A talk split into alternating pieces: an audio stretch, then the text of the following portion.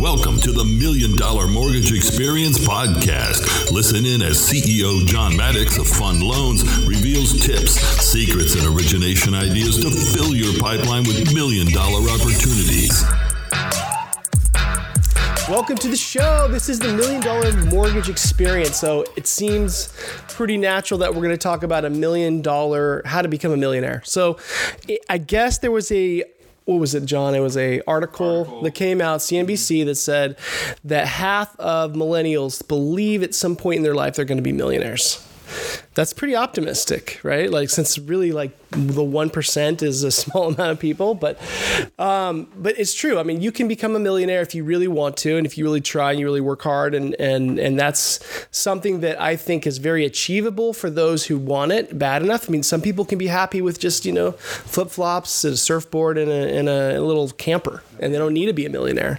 So I'm not saying like they go out and be a millionaire, but what I am saying is that I became a millionaire at, age 30. Uh, of course, you know the crash happened after that, and you know lost a lot of stuff. But um, the truth is that you can do it with this method that I did. And I just want to kind of go over that and show people that it is achievable. And here's how I did it.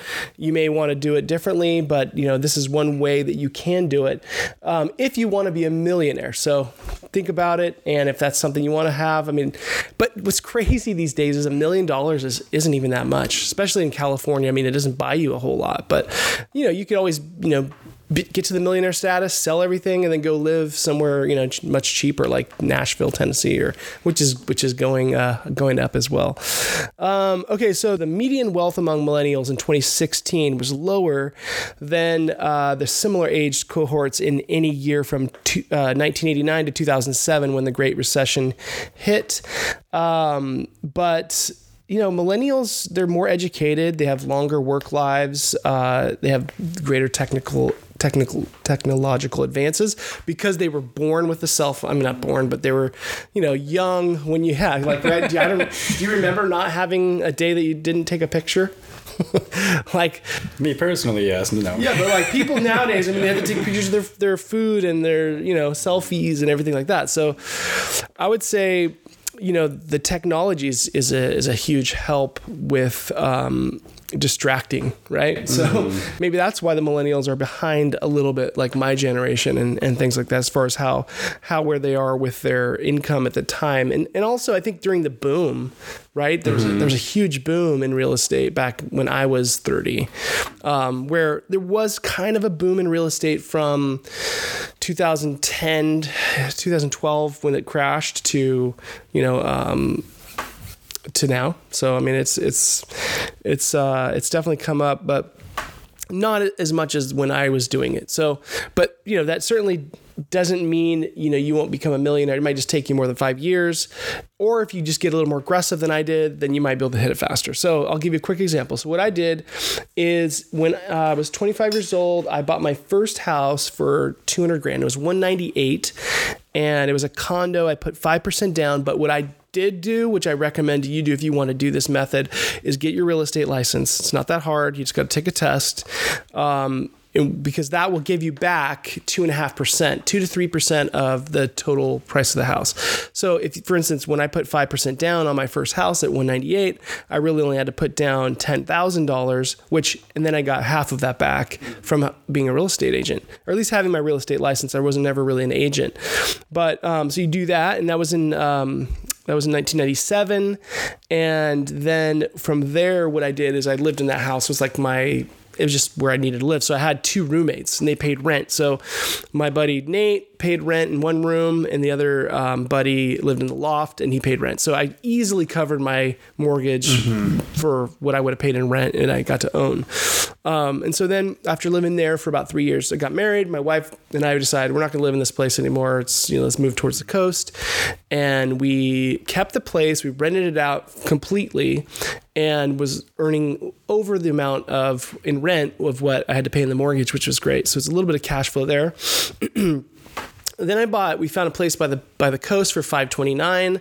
I said I need you know I need ten percent down at least to do this. So I went back. I had some money saved, just a little bit, but then I went back and did a second mortgage on the house that I did the five percent down on, and I pulled out about 500 and at that point that property had uh, appreciated to about 350,000 so it had gone up in 3 years. It had jumped up. And part of this this strategy is you don't go out and buy like the best house right? Like I bought a humble three bedroom little condo that was that was kind of beat up a little bit and so we fixed it up you know me and my buddies and made it nice got new carpet painted and and turned something that was kind of ugly in a deal into something that was like nicer. And so you kind of got to go out there and you don't buy at the top the nicest condo in the in the in the in the in the whole complex. You just look for the deal right? You look for the one that's the lower priced a little bit lower a little undervalued and then you try to get that. They say you make your money when you buy not when you sell. So you got to look for those deals. And so then we did find a, a, a, place by the beach for 529, which was about five blocks from the ocean, which we were like, this is a steal because it was a little bit run down again, needed work. and I knew, you know, when you're young, you can paint, do whatever. You can go on YouTube now and and and get all kinds of ideas on how to do stuff pretty easily. Do it yourself, right? And so I bought that one at 529, but I'd pulled a second mortgage out on the previous house. So I just got like a HELOC at the mm-hmm. time which we now have HELOC, so you can do this. Um, and was able to but put put almost fifty three thousand dollars down on a new place. So I did ten percent down, got three percent of that back, so it really was like seven percent down, and then um, lived in that house for a few years. It was like, uh, you know, I just stayed it, and so I had a little more equity in that house because um, the appreciation went up fast. We did new tile, we did new, um, we painted the whole house, we completely remodeled the the you know the inside of it, got mm-hmm. made it look nice. New kitchen tile, took out, knocked out like a whole section of the kitchen to make it open like a lot more open. It was a little dated. Um, and then that house appraised for much more. So after a few years of having that house, we were able to buy a kind of like our dream house. It was like a stepping stone. So the first house was really cheap, lived there for a little bit with some roommates. Second house with the wife, lived there for a little bit, decided, you know, we're gonna have some kids. Let's let's get a bigger place. And found our dream house. And at that point, the sellers had already bought their dream house. And so they slashed the price because they were like, we're already closed. We don't want to have both, you know, both mortgages. So we were able to get that one at a deal. And that one was 1.6 million. And we took a huge leap, but we were making a ton of money because it's the mortgage boom and I could afford it. But so the second house that we had was by the beach. I was able to rent that one out, cover the mortgage. And then the, the new one that we bought was for one six. And that one, um, I wish I could have not had, I didn't have to rent out the, uh, the second one because it was a beach house. It would have been rad to, to own both. But you need, sometimes you need the cash flow, right? You got to pay for the mortgage if you can't afford to just not. Um, and then the one six, that one appreciated over time. And especially because we did get it a deal, the house next door to us was a model match, and that one praised. And then we actually after so after a few years, five in total, that house appraised for 2.2 million. And so if you take the total, which was minus the debt that I had on the house, it's about a million in net equity on all three properties.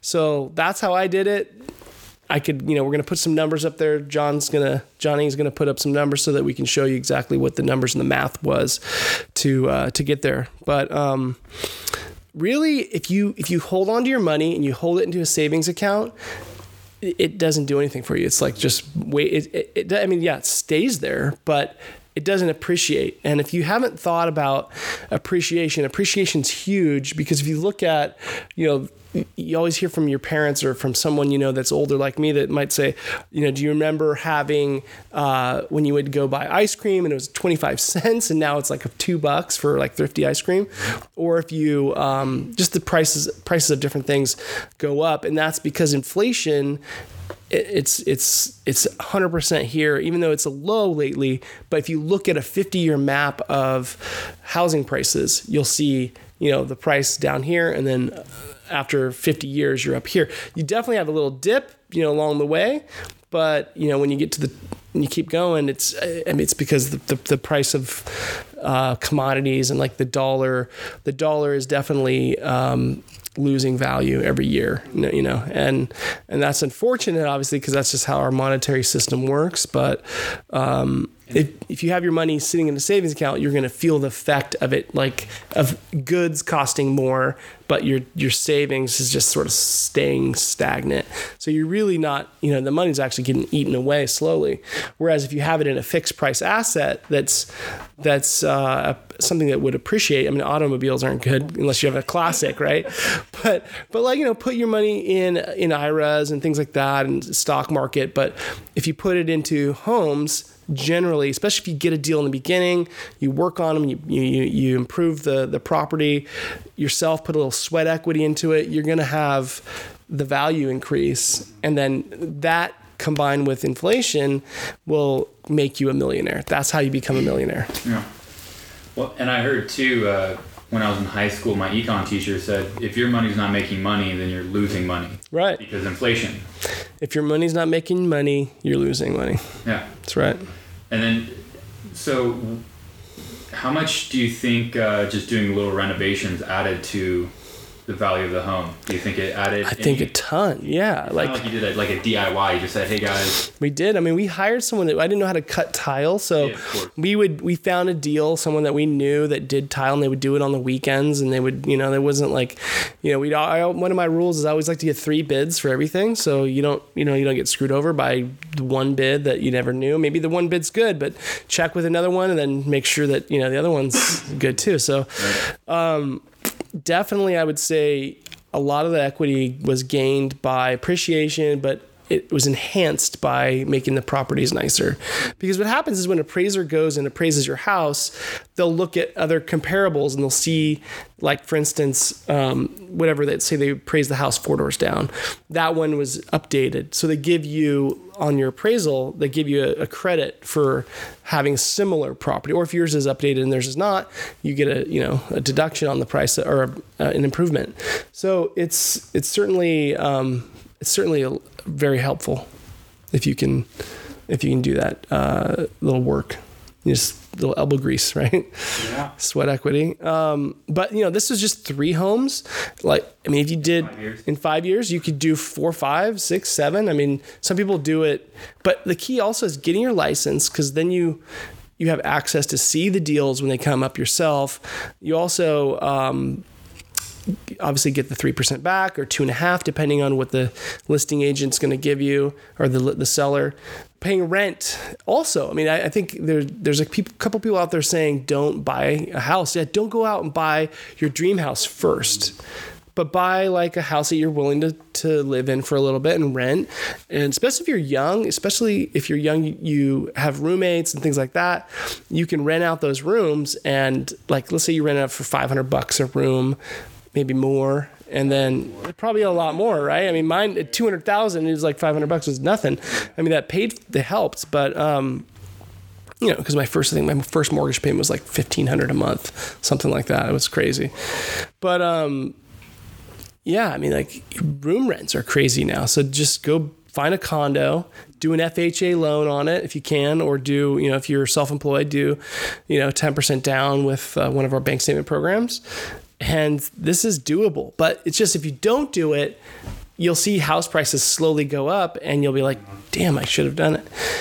But a lot of people don't think they can put down, you know, enough money to get their first house. But you think about it, you got to put down for a, a deposit when you rent. You got to put some money down. It's not a ton. Maybe it's one or two percent of the price price of the house, but get your license, so that's three percent plus the one to two that you would had to put into a deposit anyway. Maybe get your friends' deposits if they're gonna, you know, stay with you too, and then and then do it. Yeah, so you just got to get out there and do it. But I I am a big believer in this, you know, putting in a dream board, making something that you want. Even write down an address or a street that you want to have a place on. Write it on a board. Write down exactly what you want you know, and then work your way to get there. You can't just visualize it and it happens, but you certainly can. If you have a target, you put it up on the board, and you just work towards that, then you know that's that's certainly achievable. Yeah, I've got, I've got a buddy who's 27.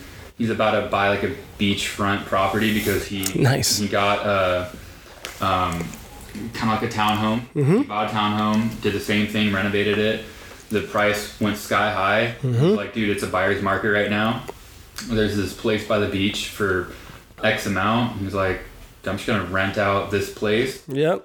You know, maybe pull some equity out, buy this, and I mean, I mean, you can do all this and then do home flipping on the side too. So you can have the ones that you want to keep, then you have the ones that you are like, I'm just going to flip this one. Also, you, you might just put it up to flip, and then if you don't get the right price, you might be like, well, find out what I could rent it for, Yep. and then you just say, ah, I'll just keep that one up, do a little equity Yeah. second mortgage on it, or refi, and pull a little cash out. But um, and this is in addition to what you're already making.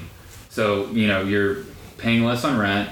You have your main job, and then uh, you know just with the prices of homes going up, and then Yep. if you renovate it, so it's like putting steroids. You know, it's like Yeah. going to the gym, working out, not taking any supplements. You'll you'll grow. right, But if you go to the gym and you say, all right, I'm going to take my protein at this time, I'm going to do this Yep. at this time, you're just going to, And it's all about just educating and awareness and knowing, right, that you can do that. Like, Yeah. if you didn't know that you could do that, then you would just cruise along and be fine. Just like most people, and they're just you know getting rent and they're they're happy with you know paying rent and and living in a cool house, right? But if you if you don't really care that much about the first place that you get, as far as like being you know the cool guy with the cool girl with the cool house, like just go just live in a place right like live in a live in a house that you can collect some rent you know and and get a good location and then that's where you start. And you could do i mean there's programs with like zero down but i mean most people can't really find or qualify for those but there's a lot with five three and a half percent with fha five percent down um, we have those products with five percent down but the bank statement one is 10 so you might have to save a little bit more if you are self-employed and don't have you know, a W W two job where you can qualify for FHA or or Fannie Freddie, you know. Yeah. and FHA, you can get a bunch of co-borrowers too, right? Yeah. Good. I don't know if you want to go in with a bunch of friends, but You, You want could. them paying the mortgage, not Yeah. a part of the mortgage. yeah, but even if like a family member or something, Yeah. I don't know. Yeah.